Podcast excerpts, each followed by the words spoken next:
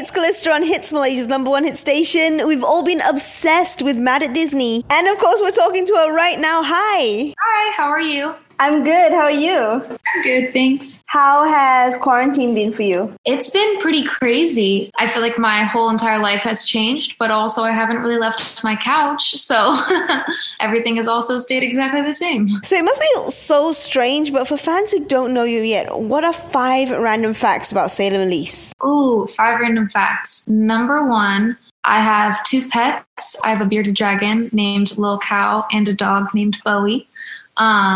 Number 2, I am from Mill Valley, California, which is right outside of San Francisco. What else? Number 3, I went to Berklee College of Music for 2 years, and then I dropped out and moved to LA.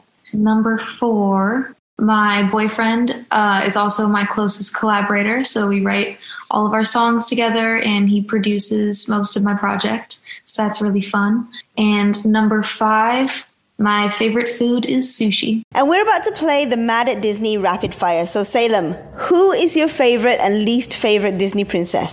Favorite is Merida from Brave, and least favorite probably Sleeping Beauty. I don't know why. I don't love her as much.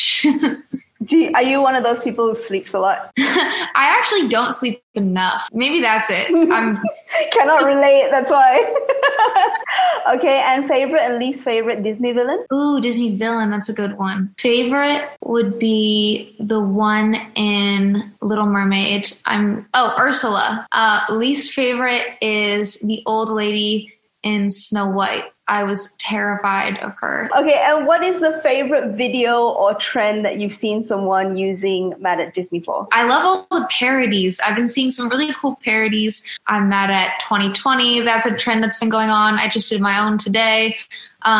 So probably the parodies, and also people adding their own second verses. And, you know, the trend that's like, if I were to be a feature on Mad at Disney, this is what it would sound like.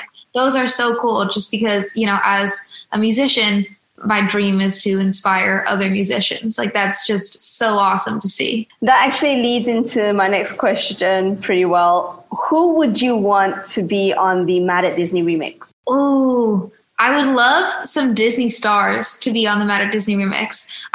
My dream in my head is like, you know, a bunch of the Disney stars just doing this crazy diss track for a second verse. Selena, Miley Cyrus, the Jonas Brothers, Demi, really any of them I feel like would be so cool just because, of course, they have, you know, a very personal connection to it. Okay, so had you ever done the Coke Mentos experiment before coming up with the song? Yes, thousands of times. It was my favorite science project in school. Okay, and how many times have you done it since? Oh my God, so many. Every day since the week before releasing the song, I think I've done 2 a day and filmed all of them. And a lot of them don't go very well. Okay, and the same question as before. Who do you think would be the Coke to your Mentos on the remix of this one? Oh, who would I want on the remix? That's a great question. Maybe Lauv. I think his music is amazing, and I feel like he has, you know, the right energy for it. So that would be fun. What is your favorite social media platform? Like, which is the platform you use the most, and where would fans have more of a chance to get like a comment reply from you? I used to use Instagram the most, definitely, but now I'd probably say TikTok is what I'm on the most, partly because everyone there is so, so sweet. All right, and one more month till we're done with 2020, finally. What can we expect next from Salem Elise?